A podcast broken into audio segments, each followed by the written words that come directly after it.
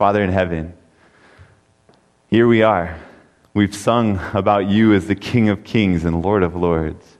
Oh God, would you give us a more beautiful picture of that today? Would you help us to see the incredible things that you long to do in our lives and in the lives of others through the power of your Holy Spirit? Would you lift Jesus up in our hearts this morning? Lord, we may have a lot of different things on our minds this morning, but we ask that you would silence all the other thoughts and that your word would speak clearly to us this morning in a way that changes us. Lord, we don't just want to walk out of here the same as we walked in and just to go through another week, but Lord, we long to walk more closely with Jesus this week than ever before. Lord, pour out your Holy Spirit, we pray, in the precious name of Jesus. Amen. As the couple walked in and sat down, they were excited to hear. They had heard about this speaker. He was well known as one who was eloquent and mighty as he shared from the Bible. And so they couldn't wait until finally they got to that part of the service where he began to share. And as he shared, they were fascinated by the insights that he brought out of Scripture. But as the message came to a close, something began to bother them. They recognized that something was missing. Something was dreadfully wrong. Have you ever sat there before and listened to a sermon and wondered, there's just something missing here? He just totally missed the point today. Well, I pray by God's grace you won't feel that way by the time you walk out today. I pray that God will have a special message just for you. But this day, they were sitting there and they heard him speak, and he was eloquent. He spoke about mighty things from the Bible. And at the end, they thought, there is something missing. We've got to take this brother aside. So the husband and wife, they walked up and they walked up to Apollos and they grabbed him and they said, We need to tell you a thing or two. If you go with me to Acts chapter 18, you find the story of Aquila and Priscilla who went to a synagogue in the city of Ephesus. And as they were there in the city of Ephesus, they hear this eloquent, mighty speaker by the name of Apollos who is there preaching and something is missing. In verse 24, it says, Now a certain Jew named Apollos, born at Alexandria, an eloquent man and mighty in the scriptures, came to Ephesus. This was a, a mighty city, uh, one of the capital, I think it was the capital city of Asia Minor. This man had been instructed in the way of the Lord. He understood about Jesus. In Acts, Christians were known as the way, those who followed Jesus. He was instructed in the way of the Lord, the Lord being Jesus. And being fervent in spirit, he spoke and taught accurately the things of the Lord. He spoke accurately about Jesus. Maybe he opened the Old Testament scriptures. Maybe he looked at Isaiah 53 that we looked at last week. And as he went through this, he pointed to Jesus as the Messiah. But something was missing. Continues, though he knew only the baptism of John. You see, Apollos had possibly been traveling along with many Jews from the diaspora who would come down to Jerusalem for the Passover and, and other of the annual feasts. They would come to Jerusalem, and maybe he had come and he'd heard about this preacher at the Jordan River, and maybe he'd gone out to the Jordan River to hear John the Baptist as he proclaimed, The kingdom of heaven is at hand, repent. Behold, the Lamb of God that takes away the sin of the world. Maybe he'd heard some of these things from John, or, or maybe he just heard from some of John's disciples about this preacher named John who was preaching that the kingdom of heaven was at hand, that the Messiah was coming, that he was about to set up his kingdom. But something was missing because he'd only heard about John the Baptist's baptism. Verse 26 So he began to speak boldly in the synagogue. He's preaching an amazing sermon. But as Aquila and Priscilla are sitting there, they say, Something is missing. We've got to help this guy out. When Aquila and Priscilla heard him, they took him aside and explained to him the way of God more accurately. How would you handle that? I'm not sure how I would handle that, but I'm apparently Apollos handled it well because verse 27 it says, And when he desired to cross to Achaia, the brethren wrote, exhorting the disciples to receive him. And when he arrived, he greatly helped those who had believed through grace. For he vigorously refuted the Jews, publicly showing from the scriptures that Jesus is the Christ. Jesus is the Messiah. This is all that we know about what happened afterwards, and we see some hints of what he did in Corinth and other places in his ministry. But something changed in that Apollos recognized Jesus as the Christ. Something similar happens in the beginning of chapter 19. Follow with me in verse 1. It says, And it happened while Apollos was at Corinth that Paul having passed through the upper regions, came to Ephesus. So he comes to Ephesus and he does what's natural for Paul. He goes around and he's looking for disciples. You imagine as he's going through Ephesus, he's, he's searching for those who know about Jesus. Remember that Apollos has already been there, Apollos has already been preaching the way. And finding some disciples, he said to them, Apparently, there's a little bit missing here in the story, but I think he may have sat down and with these disciples, he noticed that there was something missing in their experiences. Just like Aquila and Priscilla had noticed that something was missing in Apollos' experience, Paul sees these disciples and he asks them a question. He says to them, Did you receive the Holy Spirit when you believed? Have you asked yourself that question? Did I receive the Holy Spirit when I believed in Jesus? Am I filled with the Holy Spirit? To, to Paul, this was just a natural question to ask a disciple of Jesus. This is what it meant to follow Jesus. Have you received the Holy Spirit? They go on to say, So they said to him, We have not so much as heard whether there is a Holy Spirit. No wonder there was something wrong that Paul saw in the experience of these disciples. They didn't even know that there was a Holy Spirit. They didn't recognize the powerful gift of gifts that the King of Kings wants to give to us in the third person of the Godhead, the Holy Spirit. So as you read this, says, We have not so much as heard whether there is a Holy Spirit. Paul responds and he said to them, Into what then were you baptized? What, what are you following? What are you doing? So they said, Into John's baptism. Then Paul said, John indeed baptized with a baptism of repentance, saying to the people that they should believe on him who would come after him, that is, on Christ Jesus. Jesus is the Messiah. He is the anointed one. The kingdom of God isn't just at hand anymore, but the kingdom of God has come.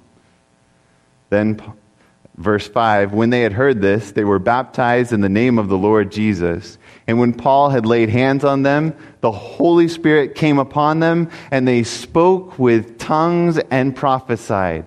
Now the men were about 12 in all. Something changed in these 12 disciples' experience. They had been following what they knew about Jesus, but everything changed when they learned about the gift of the Holy Spirit. They learned that they weren't just to proclaim from the Old Testament that the kingdom of heaven was at hand, but that they were to be receiving the kingdom in their heart through the power of the Holy Spirit. That the kingdom of heaven had come, that Pentecost had taken place, that the King of Kings was on his throne now, and all power was given to him in heaven and on earth, giving them authority to take the gospel to the world.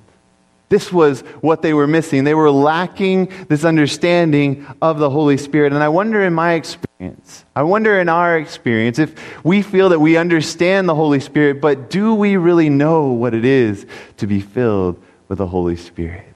Do we recognize His gifts in our lives?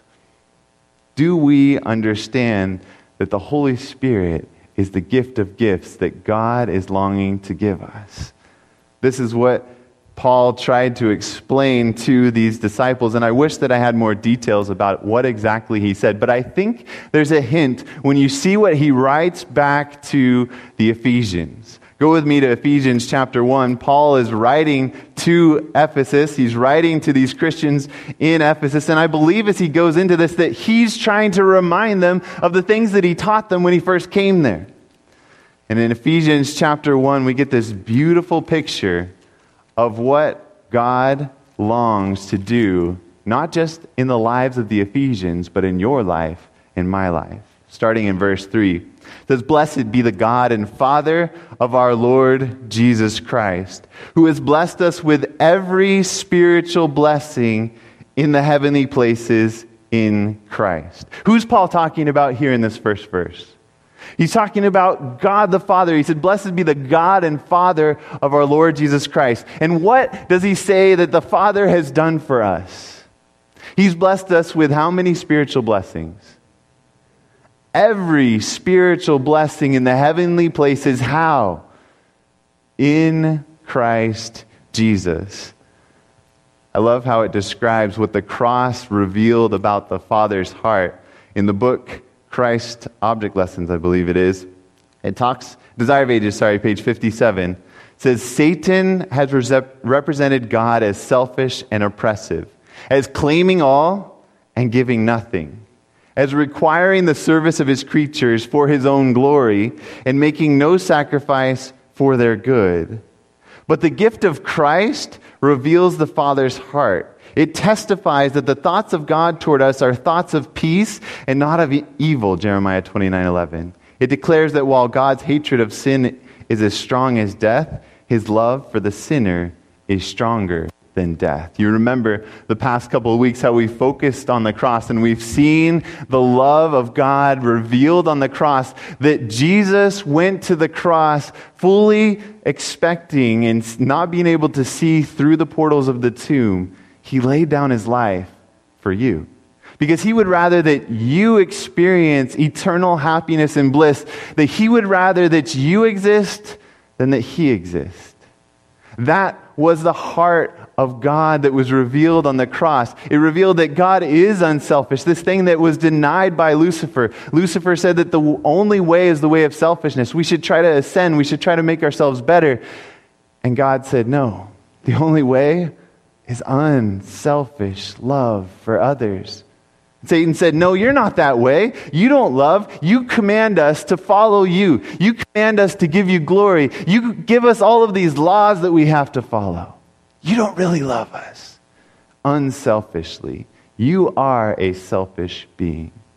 That was what was the insinuation against God when you look at what Lucifer was trying to do in ascending to the, the holy into the, to the most holy place, when he was trying to take the throne for himself. But on the cross, the Father revealed that his heart is a heart that would rather you exist than that he exists. That the ultimate form of unselfishness, that he would give you absolutely anything, that he loves you more than he loves his own life. And Jesus says, No greater love has any man than this, that he would lay down his life for a friend. Well, it almost seems like there is a greater love because Jesus laid down his life for his enemies. While we were still sinners, Christ died for us. Paul is pointing to this in Ephesians chapter 1. He's saying, Blessed be the God and Father of our Lord Jesus Christ, who has blessed us with every spiritual blessing in the heavenly places in Christ. Verse 4 Just as he chose us in him. Who's doing the choosing here? Who is the he here? It's the Father. God the Father has chosen us in Christ before the foundation of the world, that we should be holy and without blame before Him in love. Let this sink in. God has chosen you. Before there was a creation, before there was planet Earth, before any of this took place, before all of this mess of sin that we see here on this planet, God looked down through the time, through eternity, and he saw you. And he said, I want to give them a chance. I want to offer them the opportunity of life. Why would God go through with creating a planet that he knew would rebel against him? Because he wanted to give you the opportunity to choose life. He chose you before the foundation of the world. From the very beginning, God had a plan of how He would bring redemption as an option for you. That you could choose life, that you wouldn't be forever held captive in sin. Verse 5 continues having predestined us to adoption as sons by Jesus Christ to Himself, according to the good pleasure of His will he delighted in this plan that he was going to adopt you as his son and his daughter. And in doing that, he wanted to give you every good gift possible. Romans encapsulates this in chapter 8 and verse 32. It says, He who did not withhold his own son, how would he not with him freely give us all things? You know what this is like if you're a parent you know what it's like to want to give good gifts to your children, I imagine. I know this from my own personal experience because I have parents who are very giving to me. I can't stop them from giving to me. My, my dad will tell me, don't steal my joy in giving when he wants to pay for a meal, when he wants to buy us groceries, when he wants to buy me clothes, when he wants to give everything possible. Even though I know they're not extremely wealthy, that they live on a ministry salary as well, they just keep on wanting to give and I can't stop them. That's the way your Father in heaven is. He can't stop giving to you. He adores you and he wants to give every good gift possible to you. This is what Paul, as he's talking to the Ephesians, he says, These are the things. Remember the things that I taught you. That God isn't just interested in the Jerusalem and taking over and, and setting up a Messiah there, that, that you needed to understand the gospel more fully, that the God of the universe, the king, the creator of all things, was so unselfish that he was going to come and he was going to lay down his life so that you could have the option of life. To the praise of the glory of his grace, he continues in verse 6, by which he made us accepted in the beloved. Don't miss those words.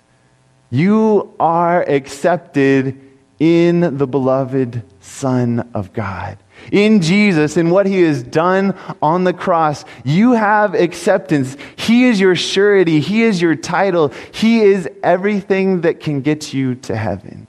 Apart from Christ, there is no hope of salvation. You are accepted in the beloved. And here's the thing that, that we tend to miss as we understand and we look at the beautiful gift of salvation that's offered to us in Jesus, but that this comes with a special gift. Notice the things that he's brought out here. He said that you are adopted as sons by Jesus Christ to himself, verse 5 said. We receive this adoption, and we'll go back to Romans 8 in a minute, and we'll see how this adoption is proven in our lives. But he goes on to say this in verse 9 having made known to us the mystery of his will according to his good pleasure, which he purposed in himself. Jesus said it like this It is the Father's good pleasure to give you the kingdom. He wants to give you salvation, he wants to give you everlasting life and everything that comes with it. That in the dispensation of the fullness of the times, he might gather together in one all things in Christ, both which are in heaven and which are on earth, in him.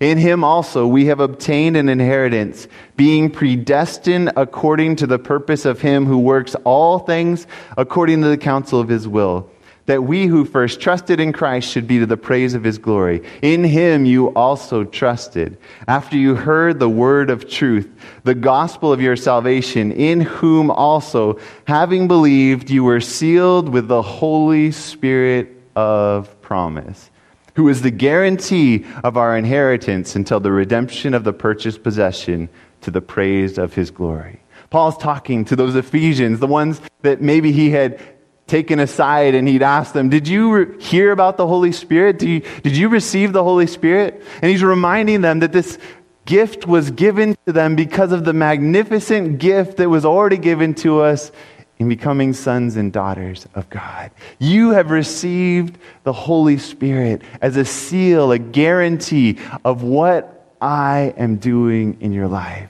of the salvation that I have offered to you, and of what I long to do through you. This reveals the heart of God. Desire of Ages continues to say, having undertaken our redemption, he will spare nothing, however dear, which is necessary to the completion of his work. No truth essential to our salvation is withheld. No miracle of mercy is neglected. No divine agency is left unemployed. Favor is heaped upon favor, gift upon gift. The whole treasury of heaven is open to those he seeks to save. All of heaven is open to you and I. But are we acting like the disciples of Ephesus? We are going about as if we were paupers when we have the King of Kings seated on the throne, who's given his life for us, who's longing to pour out these gifts on us, and we are just going along as if we didn't have the King on the throne? Am I really receiving the gift of the Spirit like he's promised to me? I long to experience this more fully and more deeply. Continues, having collected the riches of the universe laid open the resources of infinite power. Like there aren't words enough to describe all that God is trying to do for you because you are that precious in His sight, because He loves you that much. He gives them all into the hands of Christ and says, All these are for man. Use these gifts to convince him that there is no greater love than mine in earth or heaven. His greatest happiness will be found in loving me. Use all of these gifts, the greatest gifts of the universe. Use all the power, all of the knowledge, everything possible. Pour it out on the church so that they can reveal the love of God in a way that people will recognize. This is what Paul is trying to communicate to the Ephesians. He says, You were sealed by the gift of the Holy Spirit. And then it goes on to say, he begins to say, I wish that the eyes of your understanding could be enlightened. In the next part of the chapter, verse 18, the eyes of your understanding being enlightened, that you may know what is the hope of his calling what are the riches of the glory of his inheritance in the saints? And what is the exceeding greatness of his power toward us who believe, according to the working of his mighty power? Do we really grasp this? Do we really believe that he has all authority in heaven and on earth and that he's longing to bless us with every good gift in our life and in our ministry? And what is the exceeding greatness of his power toward us who believe, according to the working of his mighty power, which he worked in Christ when he raised him from the dead and seated him at his right hand in the heavenly places?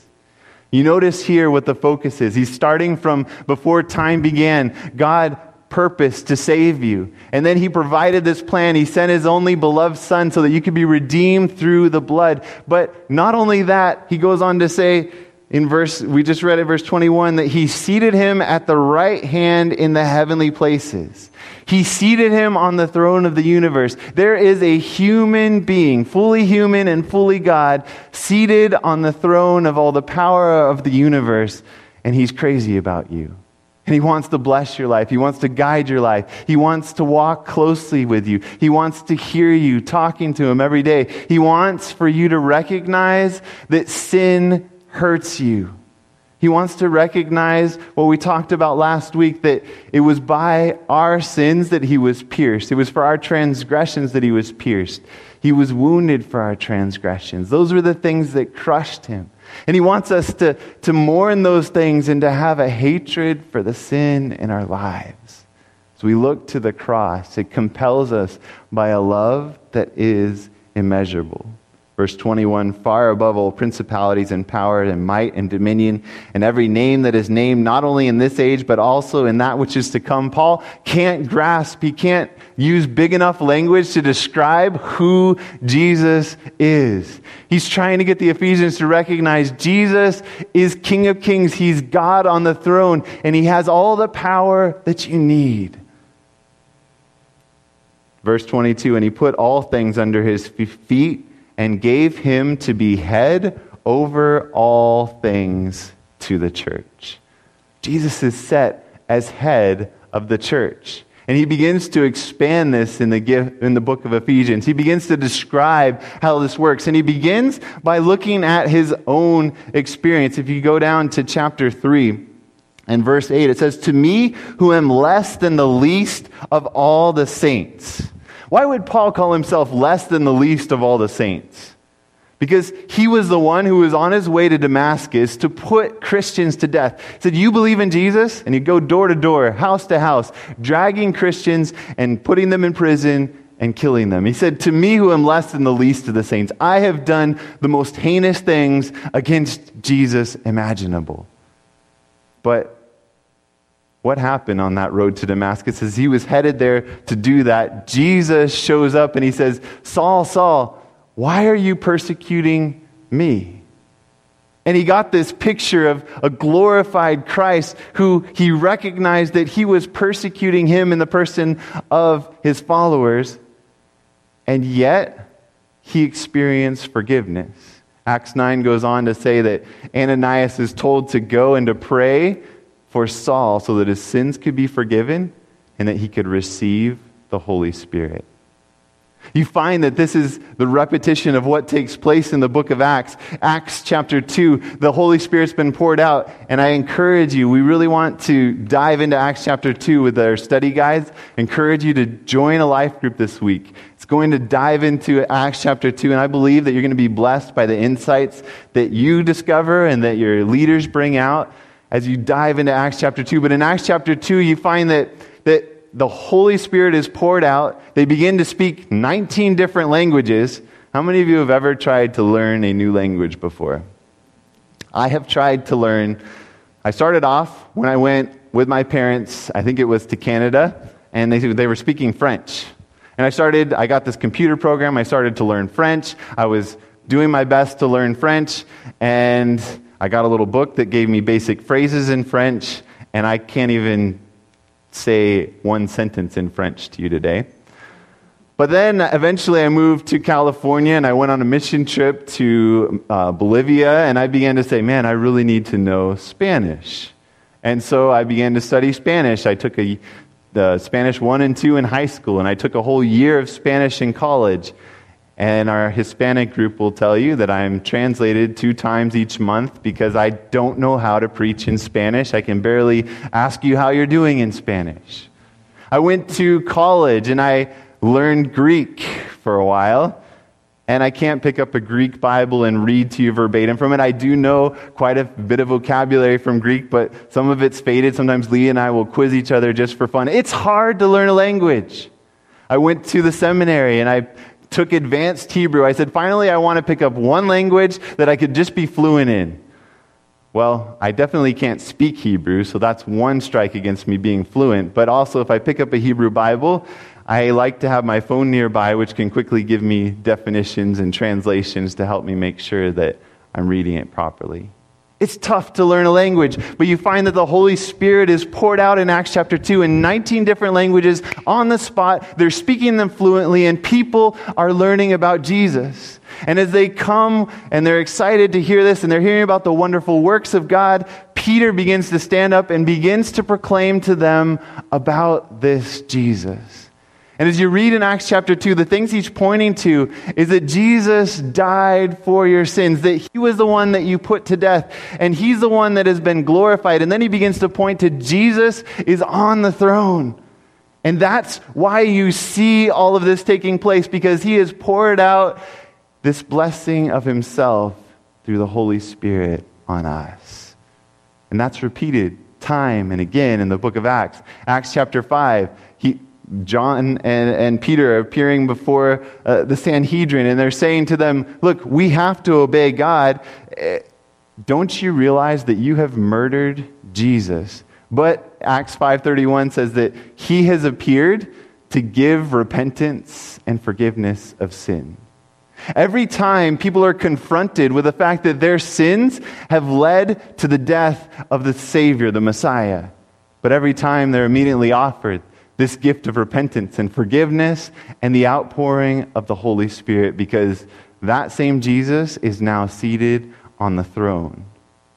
And Paul experienced what this does as he goes on to describe to the Ephesians in chapter 3 and verse 8. He says, To me, who am less than the least of all these saints, I was arrested on the road, ready to murder Christians. This grace was given that I should preach among the Gentiles the unsearchable riches of Christ and to make all see what is the fellowship of the mystery, which from the beginning of the ages has been hidden in God, who created all things through Jesus Christ. I am making known to you that there is fellowship, that there is communion with God, that you have been reconciled through the cross. Just repent, turn from your sins, turn to Jesus today, receive the Holy Spirit, and know what true communion with God is like to the intent that now the manifold wisdom of God might be made known by the church to the principalities and powers in the heavenly places. Friends, the church has a much bigger mission than simply sharing even with our neighbors. The entire universe is watching what's happening here on planet Earth. It says that principalities and powers in the heavenly places, that God is being glorified by what He's doing, by His wisdom and what He's doing in your life, in filling you with the Holy Spirit, in transforming your life, in giving you the gifts of the Spirit, in saving you.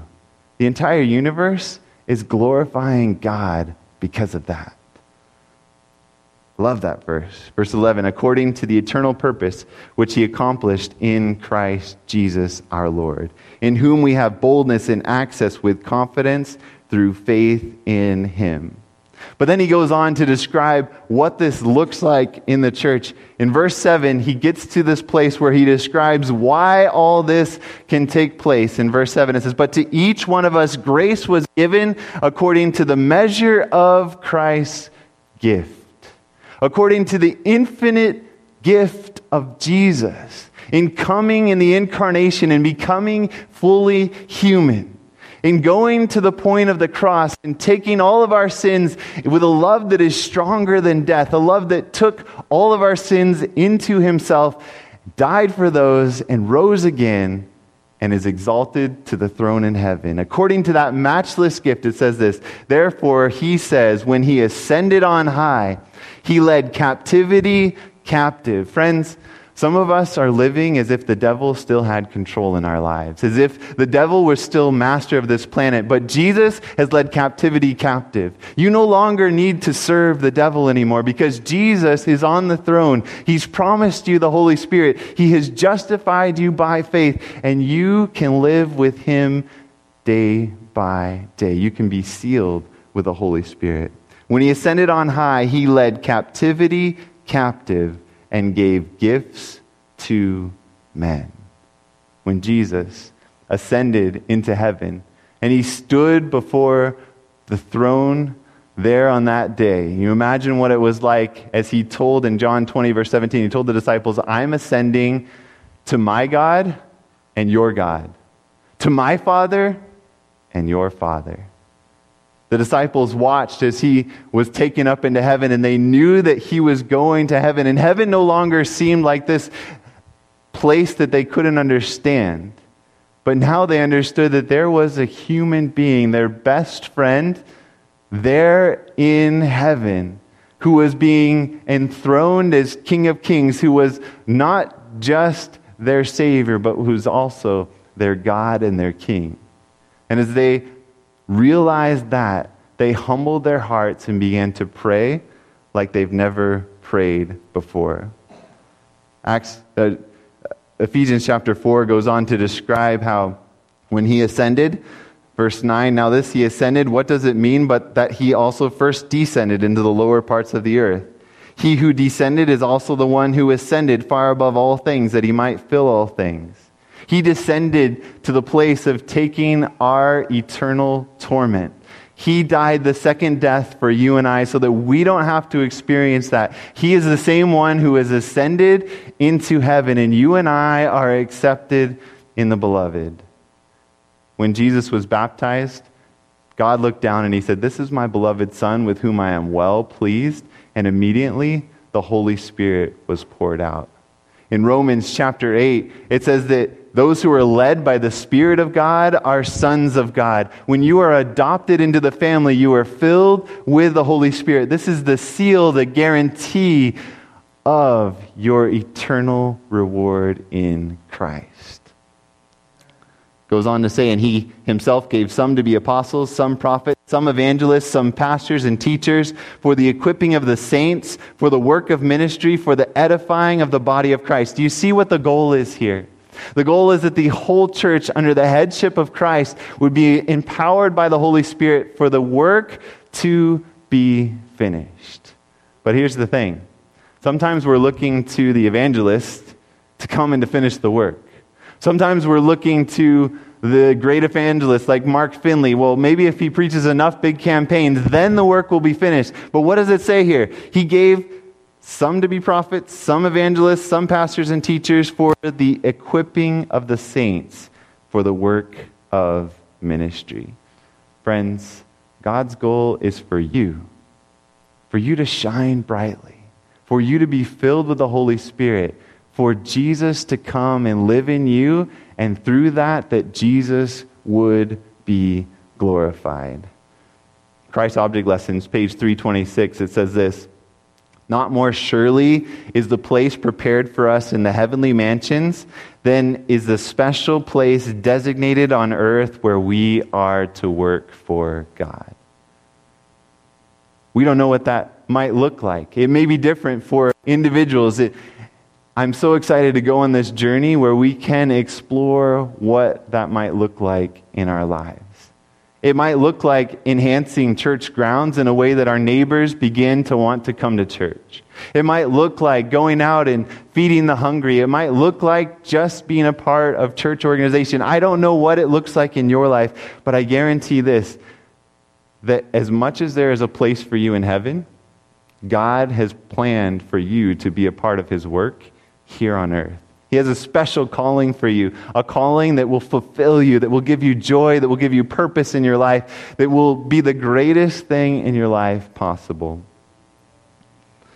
Goes on to describe in Christ's Object Lessons that this gift of the Spirit wasn't able to be given until Christ had ascended page 327, but not until after the ascension was the gift received in its fullness.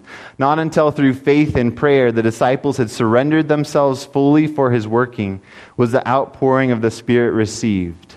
Then, in, special, in a special sense, the goods of heaven were committed to the followers of Christ. The gifts are already ours in Christ, but their actual possession depends upon our reception of the Spirit of God. Paul recognized this when he was on his way to Damascus, that he needed an entirely new revelation of Jesus and that he needed to be filled with the Holy Spirit.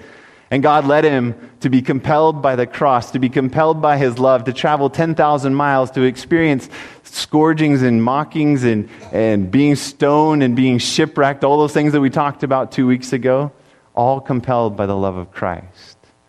And he wants to do the same in your life.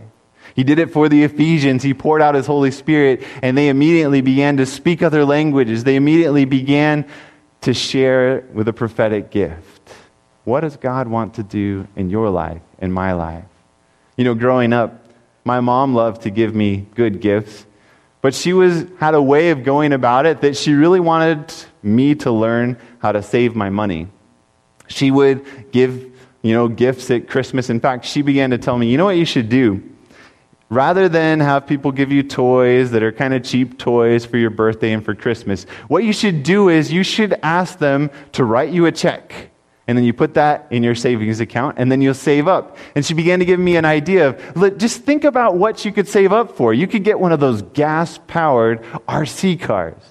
So I remember saving up my money, and I finally had that $200 for that gas powered RC car. And she said, You know, you've been riding this bike for a long time, this little bike, I think you should keep saving for a bigger bike. So I continued to save until I had enough money saved up for a nice mountain bike. And I remember that day as she said, Okay, finally you have enough money saved. Well, let's go. And we began to look and we began to go and we went and we purchased a bike. And then it was later on, it was skis so that I could go skiing or different things like that. And I, I kept saving and, and I kept buying these things, or so I thought. I didn't realize actually until just a few years ago that my mom would encourage me to save and that she would push me to save so that I could get these things. And then when we go to the bike store, she'd pull out her credit card and she'd tell me that she's or I would assume she was taking the money from my savings account, but no. She was giving me that bike. She was giving me those skis. She was giving me that backpack, whatever it was. And my savings kept building up, and I felt pretty proud of myself. Look at all that I'm doing. Look at all that I'm, I'm able to get. And I still have this money saved up in my savings account. She was giving these gifts to me, unbeknownst to me. I believe that we have been filled with the Holy Spirit. He has wanted to gift all of us in miraculous and powerful ways, but sometimes we don't even recognize the gifts that He's wanting to give. And other times we take credit for the gifts that He has given us, for the talents that we're using, for the things that we're doing in His cause, and we feel like it's something that we've done when He created us and He gifted us through the power of His Holy Spirit. And He's longing to do so much more. He has all resources in heaven and on earth all authority in heaven and on earth are His, and He's longing to give them to you. Goes on to say, in Signs of the Times, October 11, 1899, we need to pray as we have never prayed before for the baptism of the Holy Spirit. For if ever there was a time when we needed the baptism, it is now. There is nothing the Lord has more frequently told us He would bestow upon us, and nothing He would be more glorified in bestowing than the Holy Spirit. Just read John chapter 14 to 17 and look at how many times Jesus promises, I'm going to send you the comforter. I'm going away, but it's to your advantage, John 16, 7, that I go away, because if I don't go away, then I wouldn't send the helper. He who believes in me, the works that I do, he will do, and greater works than these, because I'm going to the Father. And when I go to the Father, John 14 tells us that he says, I am going to ask the Father that he would send the Spirit upon you. John 16 goes on to say that Jesus will give the comforter as a teacher who will teach us all things. And then in verse 15, uh, 16, verse 15, it says, And he will glorify me. All things that the Father has are mine. Therefore, I said that he will take of mine and declare it to you. Go back to verse 14 for me, actually. He will glorify me, for he will take of what is mine and declare it to you. That's the purpose of the Holy Spirit. You find it throughout the book of Acts that the Holy Spirit comes so that people can magnify who Jesus is as the Savior, as the King, as the Redeemer, as the unselfish, loving God of the universe who's crazy about you. He will glorify me, for he will take of what is mine and declare it to you. And verse 15 continues All things that the Father has has are mine. Therefore, I said that he will take of mine and declare it to you.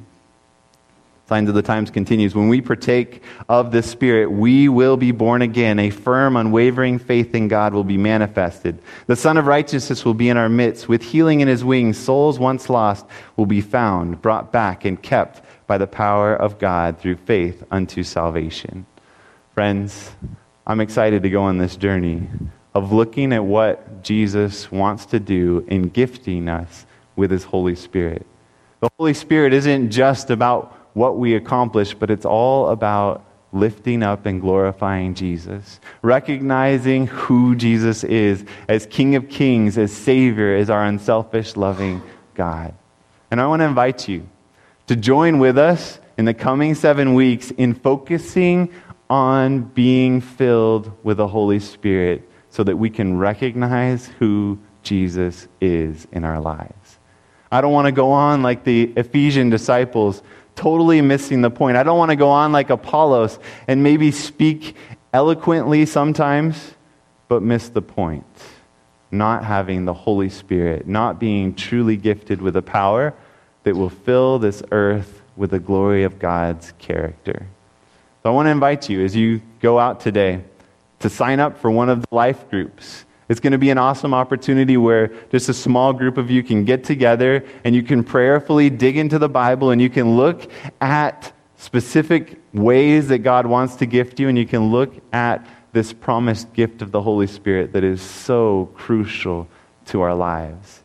In the gift of the Holy Spirit, God gives us everything that we could ask for. Every other gift comes with this.